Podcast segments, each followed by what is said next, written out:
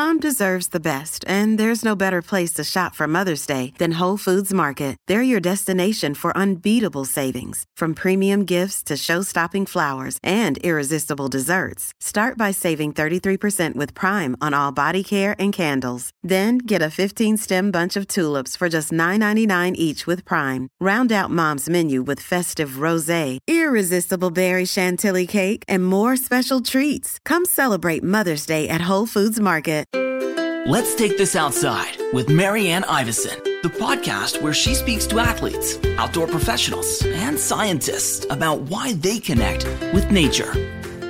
Steve Fleck is one of the leading endurance sports race event live announcers and commentators in North America for cycling, running, track and field, and triathlon races and events.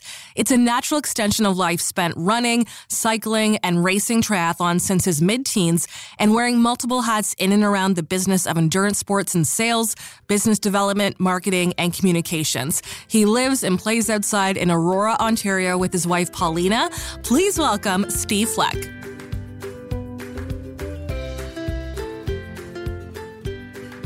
Steve Fleck, welcome to Let's Take This Outside. This is so exciting. I'm super excited to be here. I've listened to many of your episodes in the past with Oh, really? uh, past guests. yes, I have. And uh, this is a really great uh, opportunity. Thank you so much for having me on. I think we met on Twitter. I think, and I think I liked your stuff, and we kind of chatted here, here and there because we have a lot of crossover in our lives between professional audio and announcing and sport and outdoor sport. I feel like it was kind of like a really natural fit for us to chat. May I agree? There's lots of overlap in terms of what our interests are, both recreationally and professionally. I want to talk about you being an athlete. I want to talk about your job. I want to talk all those things. But first of all, you are coming, like, we're recording this a few days before Ottawa race weekend because I'm in Ottawa. You're in Aurora, which is just outside of Toronto, kind of like near Newmarket, right? Just outside of Toronto. Yeah. Yeah, you got your geography right. Newmarket is uh, just north of Aurora. And so we are between Richmond Hill and Newmarket. That's where Aurora is. Is there is there good nature there? Good nature, meaning. Is there like- like, good na- is there nature? Like is there a lot of nature options for you to go or is it What is It's, no, no. Well, I, I think I know where you're going, and it's very suburban. So it is. It is the outer GTA. You have to understand that it is the outer GTA. So it is very suburban. But our micro location, where we live in Aurora, we're extremely blessed. If you look at where my street is, I'm not going to mention it on, on the air, but if you look at it, we're almost completely surrounded by park and green space on on three sides. So we love where we are. My wife and I are both like super active in the local community, riding, cycling, et cetera, et cetera. So we love the our micro location in in Aurora. There's other places in Aurora that aren't as blessed as where we are. You're coming to Ottawa race weekend. You said you're taking the train. I'm sure coming back to events post COVID has probably been really nice for you. But uh, why do you choose the train versus driving versus because you, you know you're always traveling for what you do?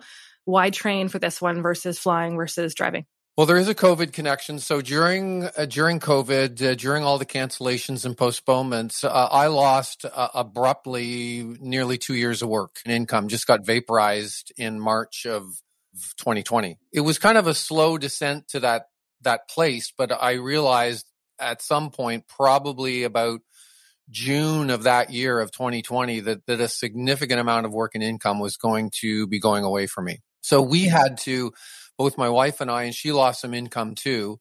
We had to quickly, you know, go into a mode where we had to start to cut back on on household expenses. We wanted to keep doing what we were doing. People that are self-employed were, were can-do kind of people, and what we wanted to do was keep everything going. And one of the things we did was jettison a car. We were a two-person, two two car household, and we got rid of a car. So that eliminated, you know, an expense. And then when the pandemic receded and work came back for me as you had you had mentioned uh, we saw no need to getting that second car back. We got rid of it for a cost saving you know measure but there's no need to have that second car. So we've been you know doing without you know that second car. Normally i would have just driven to ottawa and i have many times in the past for work and personal activities in the nation's capital. But i i now take the train I could fly, but it's it's just a lot of work to you know to for a forty five minute flight. the train is actually quite pleasant. Uh, I take the GO train down from Aurora. Uh, it's about 50 minutes to get to Union Station. And then I make my connection with Via, and four hours later, I'm in, in, in Ottawa. Well, I thought it was an important question. I'm glad that you brought it, you answered that way because it's, you know, mostly I just talk about nature on this podcast, but I don't talk a lot about kind of my history. And it reminded me, you know, I got laid off in the middle of the pandemic from radio and ended up starting my own company. And let's take this outside as part of that. But you know, when you lose your, your income, um, I look back and realize how fortunate I am, how privileged I am that I bought my bike and I had my skis before I lost my job. Because, you know, other than some maintenance and stuff, generally speaking, you can just go out and enjoy those things, right? I'm sure maybe, you know, you, you got rid of one of your cars, but I'm assuming you looked at like your bike and your skis and your, and all your gear and you're like, oh, thank God I still had those things to be able to, you know, blow off some steam.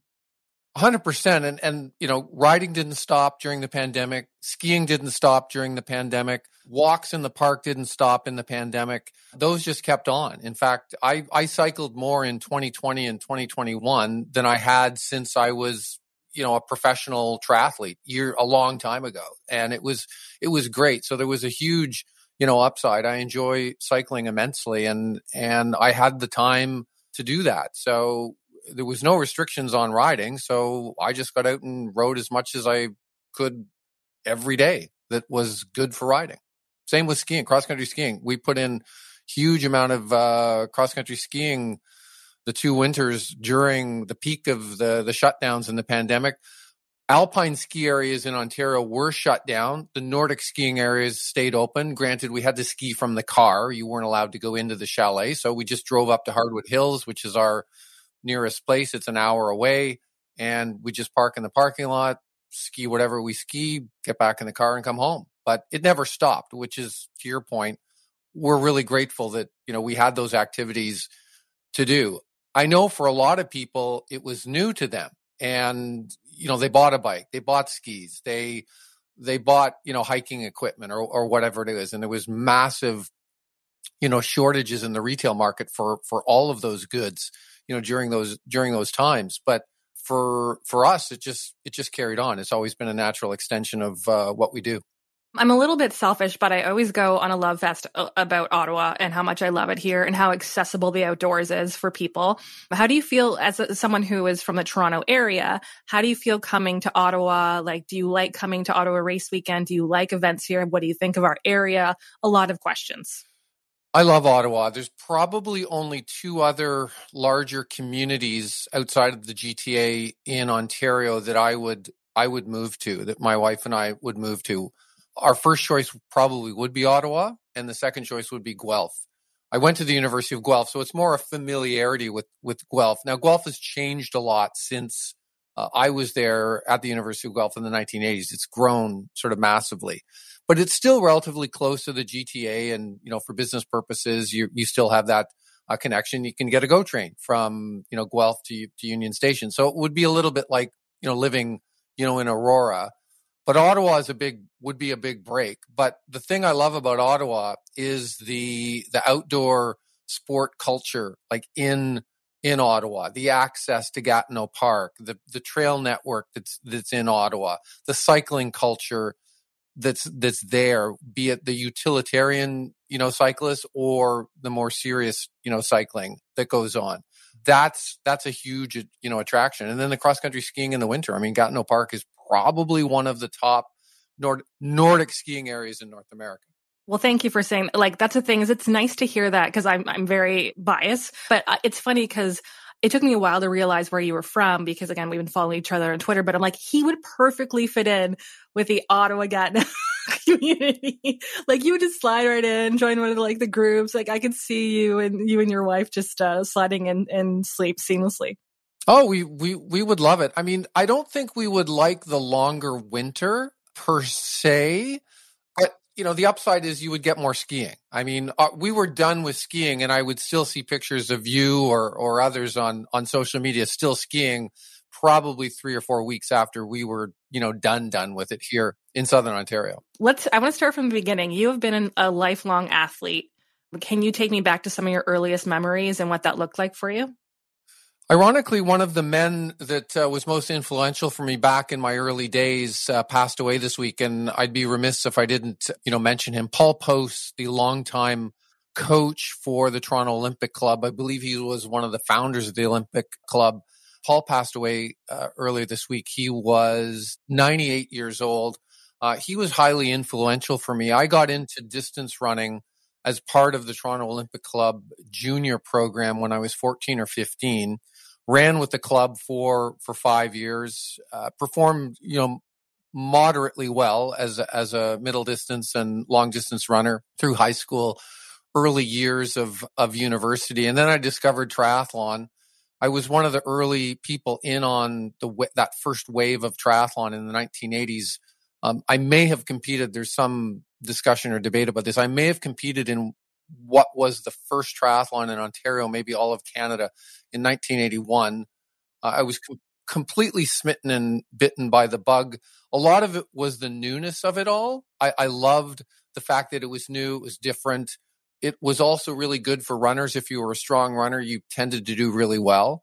And cycling, I was okay at, and, but I adapted to cycling really well. I, I became a, a pretty good cyclist in the context of triathlon. Swimming was a bit more bit more of a cha- a bit more of a challenge, but uh, I got there, and and I that was a lot of fun. That was back in the days when you know in triathlon we literally had no idea what we were doing. Like every day was an experiment. Every training session was an experiment. We we we swam with the swim clubs. We we rode with the the road cycling clubs. We ran with the running clubs, and we kind of bolted it, you know, all together. There was no, you know, training plan for triathlon. There were no coaches. So we were literally making it up as, you know, we went along and it was just so fresh and new. And I, looking back, I'm just extraordinarily grateful that, uh, you know, I had that opportunity in, in those, you know, early days to be, you know, part of that. So competed at a, at a fairly, you know, high level. We didn't even have a national team sort of back then. And I had sort of transitioned to longer distance triathlon racing, Ironman distance racing towards the end of that. So now we're into the 1990s and qualified for the Ironman World Championships a few times that I, I competed in Kona at the Ironman World Championships and then, you know, work responsibilities, family responsibilities started to pile up and I just, I sort of stepped cold turkey away from triathlon in 1997.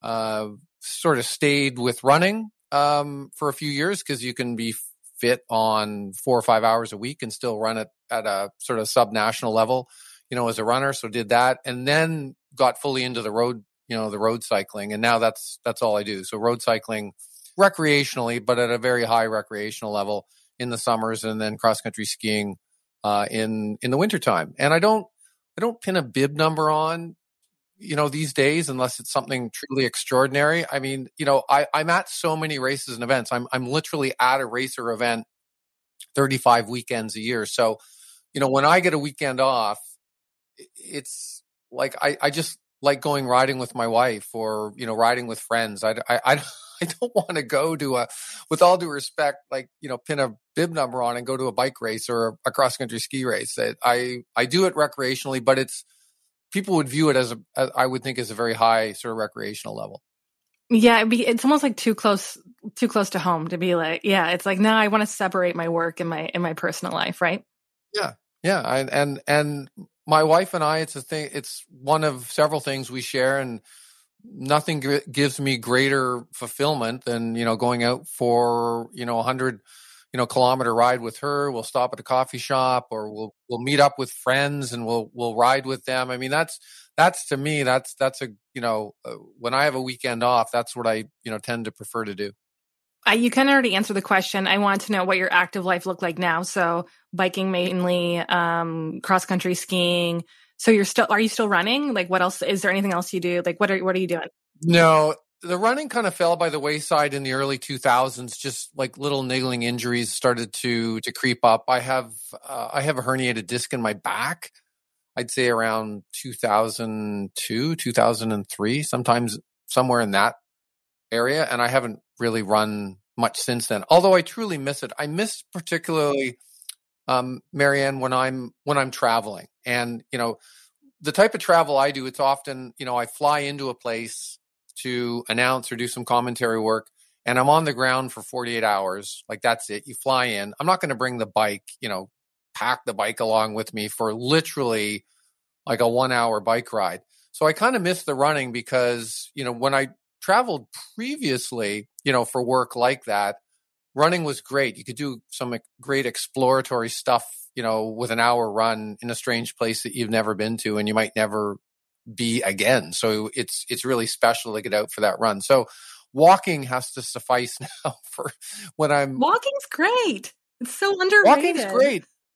It is underrated, but you can't cover as much ground walking. So that's the one thing. And if you're used to covering that kind of ground physically running, walking always seems, or, or cycling, walking always seems that much more to use the walking term pedestrian. And you just don't, you don't cover as much uh, geography physically. So you don't feel like you're seeing as much but I, but I do miss that. I miss the ability to go running when I'm in those uh, places for work. Do you think it's important to be an athlete and do what you do? Yes and no. I've I think it helps to be an athlete to have my background because you've you have the lived experience. I, I never competed at the international level. I, I never competed at a world championships representing Canada or an Olympic Games. I was just you know a few steps you know below that level in in running, in triathlon, you know, and, and in cycling. So, but I, but I know what it's all about. I, I, I know what the physical demands are, you know, of, of the sports. Um, I've followed them closely as a fan, you know, for many years. So know the nuances of, of, of cycling competition, uh, for example, which can be incredibly nuanced. It's, it's, it's often not about who gets his wheel across the finish line first or, you know, the woman that wins the race might not be the hero of the race. And this is hard for, you know, people to understand, but you need to know those nuances, you know, in, in a sport like cycling. So having that background is helpful, but I've also worked alongside some great commentators uh, and announcers who who've never been participants in the activities that they are actually commentating or announcing on. And that's fine. They have great voices. They spend a considerable amount of time in preparation beforehand so that they they've done their research, they've done their study, they've they've covered all the notes and they know as much and they may de- be more dependent on me who might be alongside them as the expert commentator to to have all that lived experience you know anecdotes that that adds to that color and the enriching delivery that that is great sports presentation. Do you remember the first event you ever announced at, and was that the intention to make it a um, a job for you, or uh, was it something that was a one off, and you're like, oh my gosh, I love this.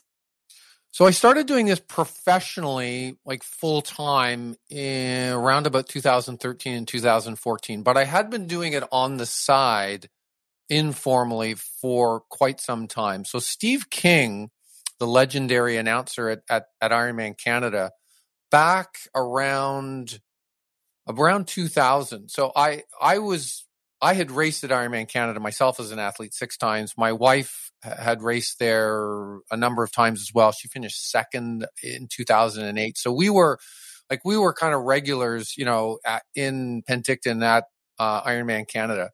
And Steve asked me, approached me one time. He just asked, I need some extra help, you know, announcing at the finish line. Are you interested? And I said, I have nothing else to do on race day. You know, why not? So I helped out Steve that year and sort of learned the ropes working alongside one of the true pros, you know, of the craft, you know, from those, you know, early days. And it was a, a phenomenal experience working, working with Steve. And I was also thrust into the limelight uh, very quickly. That was early days with um, uh, mobile microphones. And so we were given them by the sound, uh, the PA company that was supplying the sound. And so Steve said to me, You go down and you interview the winners uh, when they come in and across, you know, the finish line. So the men's winner that year was Peter Reid, three time Ironman world champion winner at uh, Ironman Canada a number of times. And I knew Peter. I mean, Peter was sort of a, you know, a friend and acquaintance of mine through the sport of triathlon. So there I am at the finish line. I'm, I'm, you know, got a microphone in my hand and I'm, I'm interviewing like Peter Reid at, at, at, the finish line. And, you know, everyone thought it was amazing and, and great. And I did, uh, you know, a phenomenal job at it. No training. I mean, there's no school you go to for this.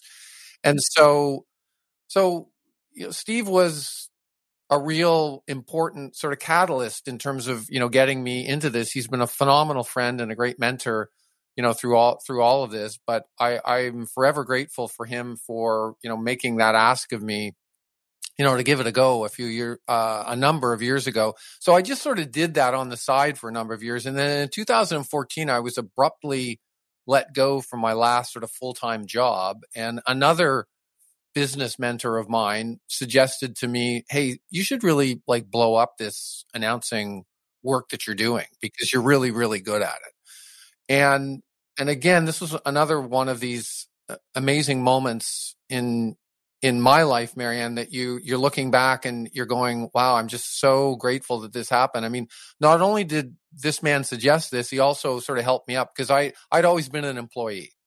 And so going out on your own and doing something on your own for yourself was was a foreign a completely foreign, you know, thing to me. I just like every every everyone in my family, you know, is an employee and there's teachers and guaranteed pensions and all this kind of stuff. And so, but he said, Steve, I want you to do this and I'm going to help you out. I'm going to give you a part time job and some guaranteed money for six months.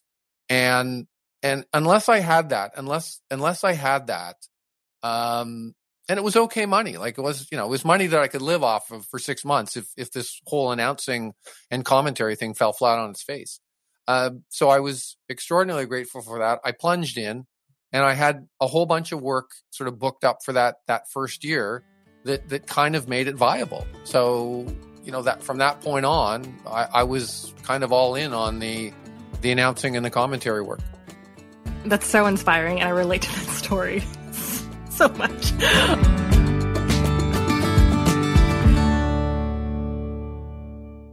Another day is here, and you're ready for it. What to wear? Check. Breakfast, lunch, and dinner? Check. Planning for what's next and how to save for it? That's where Bank of America can help. For your financial to-dos, Bank of America has experts ready to help get you closer to your goals. Get started at one of our local financial centers or 24-7 in our mobile banking app. Find a location near you at bankofamerica.com slash talk to us. What would you like the power to do? Mobile banking requires downloading the app and is only available for select devices. Message and data rates may apply. Bank of America and a member FDIC. Hi, I'm Steve Yerko. And I'm Tara Sands. Now available from Maji Media is our new podcast, Four Kids Flashback.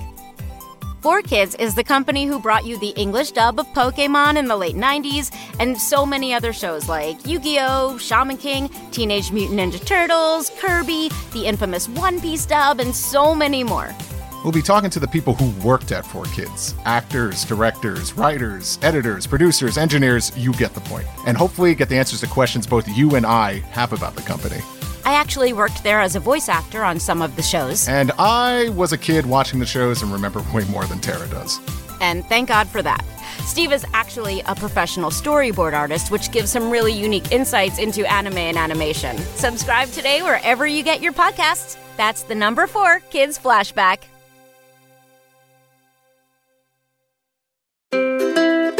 Let's Take This Outside now has a newsletter. Keep up to date with outdoor news events, and great discount codes and deals from our partners. Sign up today at Let's Take This Outside. What does your life look like right now as a live announcer and commentator? So you're coming to, you know, Ottawa race weekend this weekend. You know, you're doing road races, you're doing cycling, you're doing indoor track cycling too, right? Like what kind of stuff are you commentating? Um, and maybe what I'm going to ask you to play favorites. Maybe what's your favorite? To bring you up to present, I'll go backwards a bit. So I started off doing this in triathlon. So initially it was just, you know, that's my sport. I'm well known in the triathlon community. Uh, but the problem with in Canada, anyways, is the triathlon world is quite small. The triathlon world is quite small, you know, as from a business perspective, even even worldwide. I mean, it's dwarfed by cycling and and running. So I looked at that and I said, well, I can't make a living off of just announcing at triathlon races and events. That's just not going to work. So I quickly, you know, branched out. And again, I'm uh, very fortuitous, lucky, grateful that I I'm a triathlete. I don't just know triathlon because you're a triathlete, you know cycling, you know running. So so I started, you know, reaching out to running races. I started reaching out to cycling events and was getting work announcing at them as well. So one of the things I've really prided myself on is my versatility. There's peers of mine and colleagues of mine in the US that because they work in a bigger market in cycling or in running, that they can exclusively focus, you know, on running or cycling. If if I'm just working in Canada, I can't do that. So but if you bolt together triathlon, cycling and running for me in in Canada, it's a viable it's a viable business. The real upside is it spilled over to a decent amount of of announcing and commentary work for me in the US as well. So the, the upside is is significant. That versatility last year led me to announcing at nine different national championships in the US and uh, Canada. And, and this is something I'm extraordinarily proud of. I mean, I, I covered off national championships in, let me get this straight. So track cycling, road cycling, gravel cycling, track and field, cross country, and road running and triathlon. So nine national championships. This year, I think I'll do 10. Um, if I if we get to the end of the year, I will have announced or commentated at 10 national championships in in Canada and the US. So the repertoire is probably wider than most people do. And uh, it really started because my market in Canada was so small and I needed to to branch out. But the beneficiary of this is, has been me selfishly in that my market is now, you know, that much, you know, that much uh, bigger. I believe you also asked me what I like best of the, yeah, it's it's really it's hard it's hard for me to answer because I'm such a uh, a fan and a geek, you know, of all all of them, you know, triathlon, cycling, and and running. Um, I, eh, I I don't know. I mean, I love probably cycling is is the most because we've already talked about that. I love all the the stories within the story. You know, at at a, at a, at a bike race, it, it may not be about who wins the race. You know, at the the grand tours, the stage races, you've got all the different jerseys and the team competitions and stuff like that going on. And the, um, the stories just go on, you know, forever. And it, it often takes a lot to describe to the, the average person, you know, what it all means. Um, I think that's one of the, the things that makes cycling probably attractive to, you know, super hardcore fans like myself, but it also, it can be confusing for for average folk as well. But that's where a good commentator or announcer can come in and you know try and explain those stories to people. You know, you're trying to answer that question of your favorite sport, but is there one that is maybe most? I guess say, is it still cycling the most thrilling for you? The most, the one that you get most into?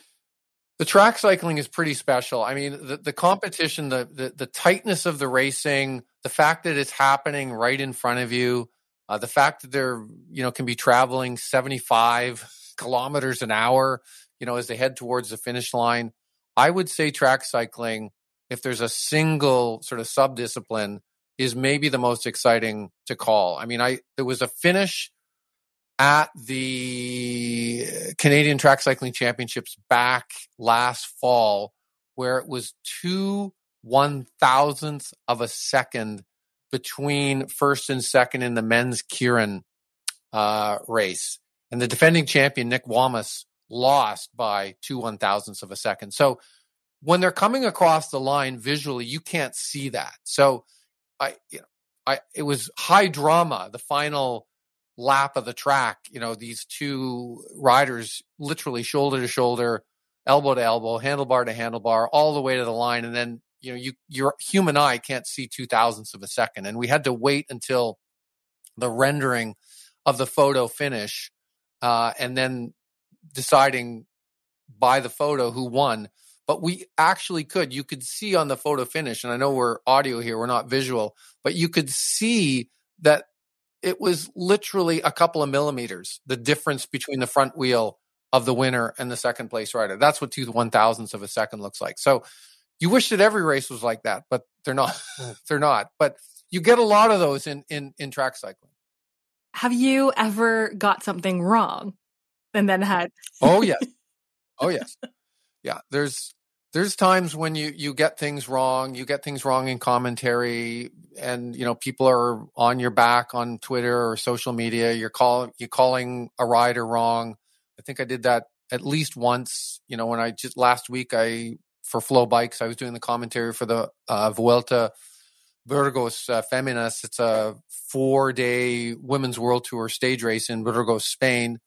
Uh, i wasn't in spain. I would have been like doing in burgos. It's a beautiful area but i was doing it from the confines of my home studio remotely for for FloBikes. but i there was one stage where we had a very close finish and i wasn't 100% sure who was second. I knew the rider that won lorena wiebes won but i made a missed call on the rider who finished uh, second was. So i had to wait till the data came up uh, to to verify that. So yeah you make mistakes like this.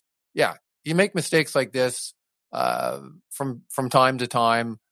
People do get on your back, you know, about it, uh, and but you know, there's not much you can do in the moment, in in the heat of the moment, in the flow of the moment.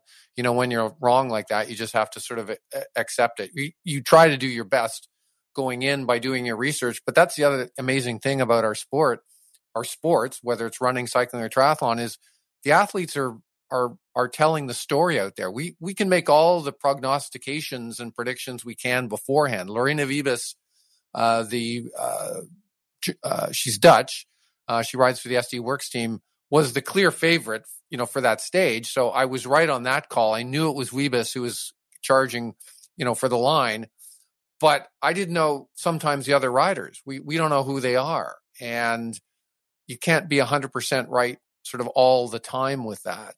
Um, the other time that's unfortunate, you know, is is sometimes with live announcing at, at large, um, you know, marathons, you know, that type type of thing. Like maybe in, in, in Ottawa, we're getting incorrect data, you know, from you know from from the course, you know, from the the timing and results company, which from time to time does happen. This technology has evolved and gotten better and better over the course of time, but if if the data is wrong and that's all we have to go on, I I mean that's all we have to go on, and we could make some blind, you know, pull a name out of a, a hat sort of prediction Uh, that who that person is, but sometimes we have to sort of you know go with with the data because that's the only known thing that's out there but even that can be wrong occasionally and but again, it's it's in the flow and the heat of the moment. So you, you kind of just just go with it at the time. You were just mentioning athletes, and I think you above anyone would know this question. What athletes, let's specifically say Canadian, should we be on the lookout for? I know that it's Derek Gee, right? It's Derek Gee. Um, is that Ruby West's partner?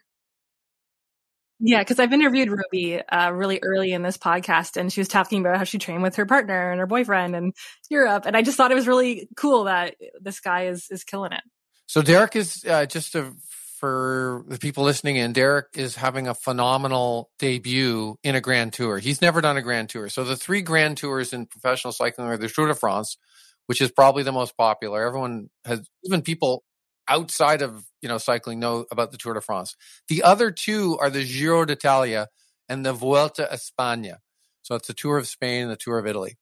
The Giro and the Vuelta for pure cycling fans are actually better races. They, they, they tend to be crazier and wilder with more demanding stages. The weather in Italy uh, for the Giro, the first two weeks of the Giro has been absolutely horrendous. They had to cancel uh, portions of some of the stages because it was snowing, like at higher elevations in, in, in the mountains, in the Dolomites.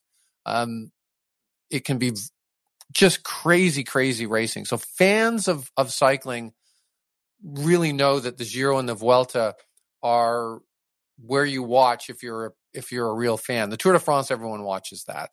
But for Derek, this is his debut in a Grand Tour. It's his first year as a as a full on pro with a contract with the Israel startup uh, Premier Tech uh, team, which is based in Israel, but there's a huge amount of Canadian involvement in the team from the ownership perspective, uh, the management perspective, and then riders riders on the team. Michael Woods, who's from from Ottawa, uh, rides for uh, uh Israel uh, Premier Tech uh, as well. So, but for Derek, I, I, mean, this has just been a phenomenal, you know, two weeks, and we still have a couple stages to go. he's been second several times, I think three times. He's been second three times. one time in, in a true photo finish, he just he just missed the win. he's currently sitting second in the points competition, you know, at the at this year. He won't win it. He doesn't have a chance of winning it, but he sits second in the points competition.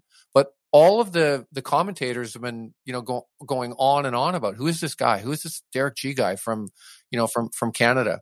And it's been a phenomenal, you know, breakout story for him. It's not an overnight success. He's been riding for, you know, at the, at, at a high level for, you know, seven or eight years but this is his first year uh, racing professionally, you know, at this level, at the world tour level, you know, in Europe and his debut in, in, in a grand tour. This will, this will really elevate his, his profile, you know, as, as, as a cyclist. It's, it's a sport often where if you have a tour, a grand tour like he's had, um, he will, he will be getting offers from, from other teams, but probably before the end before the end of uh, the year is up. I don't know what his contract is exactly with Israel uh, Premier Tech, but I'm wouldn't be surprised if he's going to get offers from other teams because he's he's exhibited the kind of fitness, the kind of form that another team would want. Maybe not to be their lead rider, but to be what they call in in cycling a domestique. So to be a helper for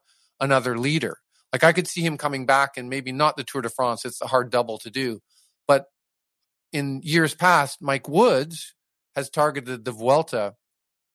Uh, in it runs in September, so late August into September. So Mike Woods, you know, he might contest the the Vuelta overall. It's a much better race for Mike Woods for uh, GC or general classification, you know, overall. So Derek might, you know, be assigned to that team to help Mike Woods win the the Vuelta, you know, overall. So that that would be phenomenal. I mean, if uh, you know, only one Canadian, to the best of my knowledge, has ever won uh, a Grand Tour, and that's Ryder Hesjedal, who won the Giro d'Italia back uh, about 10, 10 plus years ago. I, uh, sorry, I kind of put words in your mouth with Derek. I assumed you might have said him anyway. But is there any other Canadians, uh, maybe in another sport or female, that you can think of that's really kind of blowing up right now? Well, we're going to be we're going to be seeing two of them uh, this weekend in, in Ottawa, and I'm going to have the pleasure of interviewing them at the press conference on on Friday. That's uh, the great Mo Ahmed. Um, he holds the Canadian 5,000 and 10,000 meter record, silver medal in the 5,000 at uh, the Tokyo Olympic Games, and Cam Levins, who uh, holds currently the Canadian half marathon and marathon uh, records. That's going to be a great clash on the roads. Mo making his debut on the roads. He's never run a, a road race before, only on the track, and and a bit of cross country when he was uh, in college uh, on scholarship at the University of Wisconsin back when he was uh, at that age. So this will be a, a, an interesting clash. Those two have really taken, you know, men's distance running in Canada to the next level. I, I, I can't. The average person, I don't think, understands how competitive distance running distance running is. Um, you know, there's countries like I know there's lots of talk about drugs and doping and whatnot, but I'm I'm going to put that aside for the time being. But but you know, countries like Kenya, they'll have 200 runners in Kenya alone that'll run faster than the fastest Canadian, you know, will. So j- just to put that into perspective, like, eh, like in a given year. So for someone, you know, like Mohamed to finish second and he's consistently been in the top 5 10 the last two olympics and several world championship cycles in the 5000 and the 10000 meters. So to finish second like in the 5000 meters uh, like that's one of the best you know canadian sports performances like for sure in that given calendar year. But running doesn't get the sort of the street cred you know in in canada you know like like other sports do. So it, it's a bit diminished and, I, and i'm perhaps a bit you know biased and Cam as well in the marathon. I mean, he he's broken the Canadian, you know, marathon record twice. He's lowered it by I think four minutes now. Uh, he was fourth, you know, at the World Championships in Eugene in the marathon uh, last summer at the World Athletics uh, World Championships. So, so those two, you know, in particular, you know, for me, for the sports that I really cover, those are, you know, big, you know, you know, breakthroughs. The Derek Gee thing is a different kind of breakthrough. That, that that's a young athlete kind of breaking through. Both Mo and, and Cam are more towards the end of their their careers, and and to see them, you know, elevate their performances to the levels that they have is extraordinary. When I think running in Canada for the women, what what I like what's going on is Canadian women's running from the 800 to the marathon has never been deeper and more competitive.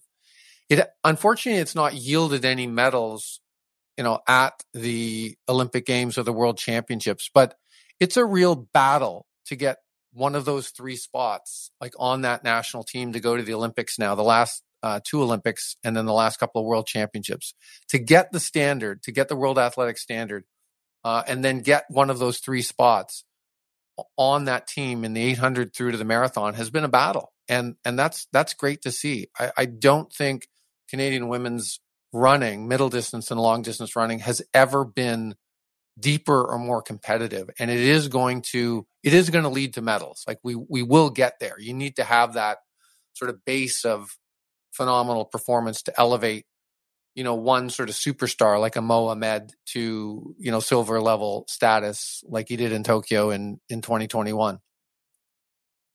Steve, I uh, I have one more question for you, but you reek of passion, and I know people are going to love this interview.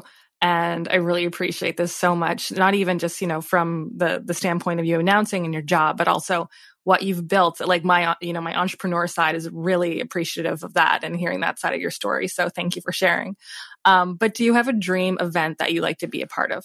Well, that might be coming up this uh, this August. So some news came to me personally uh, just uh, a month or so ago. The UCI uh, chose me to be part of the live announcing uh, team for track cycling for the UCI, uh, what they're calling a super World Cycling Championship. So starting this year, 2023, every four years, the UCI is going to combine all the cycling disciplines with the exception of cyclocross into one super world championship. So track cycling, road cycling, mountain biking, BMX, some other um, smaller uh, disciplines within cycling. The world championships will take place uh, in Glasgow and Edinburgh this August. This will be the highest level of work and sort of prestige, you know, of live announcing that that I've done. So I'm incredibly uh, humbled and honored to sort of you know have the opportunity. There's been many people that have helped along the way. Literally every race director, every event organizer that I've worked with has been helpful in terms of me honing my craft, getting to where I am uh, to get to that to that opportunity. So that's to come.